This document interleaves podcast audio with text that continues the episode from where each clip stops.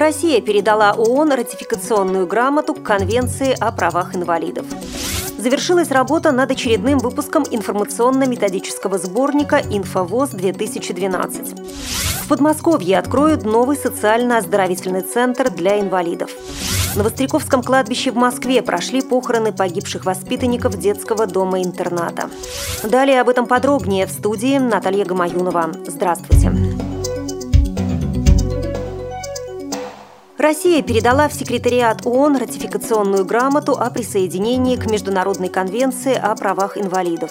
Для нас это означает, что на территории России конвенция начинает полноценное действие, сообщил российским журналистам в штаб-квартире ООН заместитель министра труда Алексей Вовченко. По его словам, основные нормы конвенции теперь являются определяющими для российского законодательства. Он сообщил, что в России вносятся изменения в порядка 20 законов и правовых актов для реализации ратификации конвенции в интересах граждан с ограниченными возможностями, которые составляют около 10% российского населения. Как сообщил замминистра, ряд социальных законов уже был изменен еще к моменту подписания России соглашения о ратификации Конвенции о правах инвалидов в 2008 году. Только на реализацию госпрограммы «Доступная среда» из бюджета выделено полтора миллиарда долларов.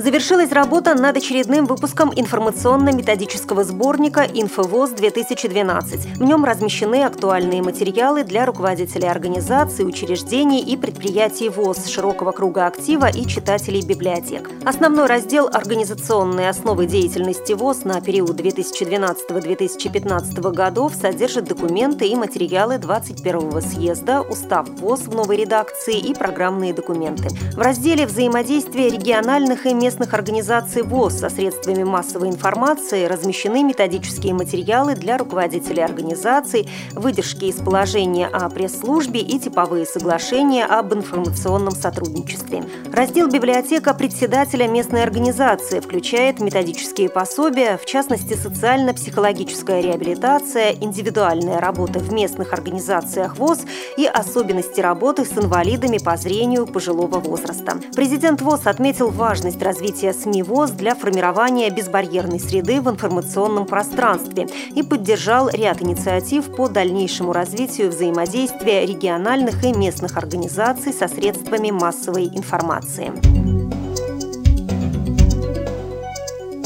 Подмосковье новый социально-оздоровительный центр для людей с ограниченными возможностями здоровья будет образован на базе детских лагерей Орлова в Солнечногорском районе и «Звонкие голоса» в районе Клина. В центре будут оказывать оздоровительные и реабилитационные услуги детям с ограниченными возможностями здоровья, а также пожилым людям. На содержание центра из бюджета региона в 2013 году планируется потратить 55 миллионов рублей. Ранее депутаты Мособлдумы приняли закон, согласно которому все всем детям-инвалидам региона, имеющим показания к лечению, оно будет предоставляться бесплатно.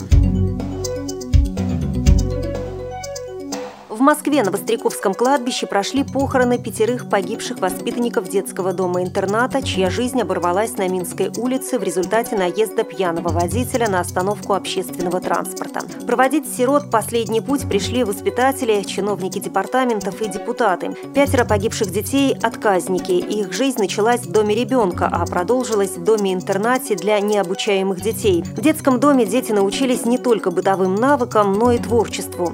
Эти ребята были лучшими. Они победили на конкурсе творчества для детей с ограниченными возможностями. Мы были с ними 9 лет. Мы учили их и радовались за них, сказала на похоронах директор детского дома Светлана Андреева.